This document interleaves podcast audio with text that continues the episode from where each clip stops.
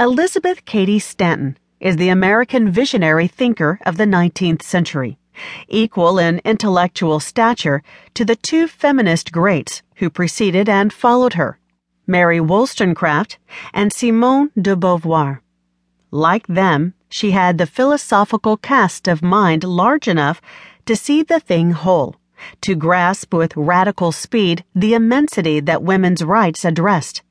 Each of these women Wollstonecraft, Stanton, Beauvoir, had been an ardent partisan of a powerful intellectual movement, the Enlightenment, abolitionism, existentialism, and the contribution that each made to feminist understanding turned, appropriately enough, on an application of the central insight of the movement to which she had been devoted. Wollstonecraft urged passionately that women become rational beings Stanton that every woman exercise governance over her own inviolable self. Beauvoir that women cease to be other, that is, become the central actor in their own lives. Stanton differed from the other two in that each of them wrote a single famous making book at white heat in a comparatively short time. Vindication of the Rights of Woman over a period of a few weeks. The Second Sex over a few years, while she, Stanton, lived within the embrace of feminist thought for half a century, thinking the matter out decade by decade, provocation by provocation, through a series of speeches, letters, and essays that demonstrate the preoccupation with revolutionary republicanism that led her steadily toward an ever more existential view of the human condition. It was the promise of the democracy outraged that was working in her, flaring as brightly at the end of her political life as at the beginning.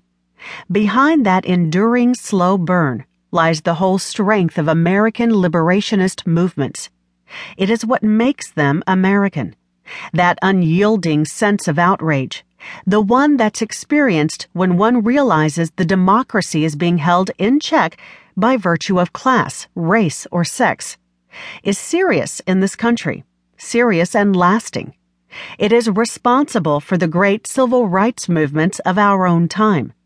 Certainly, it is responsible for the fact that modern feminism has repeatedly taken root here and not elsewhere, even though its intellectual beginnings can be traced to the work of brilliant Europeans. Much as the Europeans might burn over their second class status, it was impossible for them, from Wollstonecraft's generation to Beauvoir's, to give up their longing for inclusion in the world as men have made it. This longing has always bound them to a dividedness of will that is politically crippling. The Americans, on the other hand, were moved to harden their hearts against the romantic pull of the world as it is and concentrate on the denial of what is promised them by right of birth.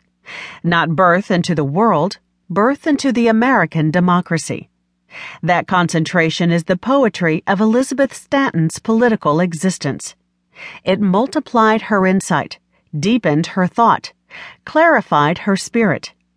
Had she written the book, we would be reading her today instead of John Stuart Mill on the subjection of women. As it is, she left public life with that final address The Solitude of Self, its long shadows casting back to Plato. Forward to our own day.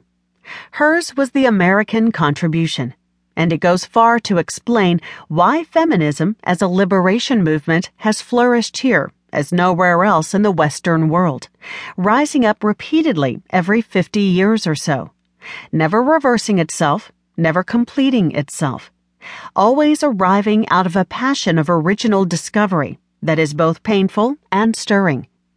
When it was my turn to realize that in the eyes of the world I was only a woman, Elizabeth Stanton's was the voice that spoke most clearly to me across the intervening century.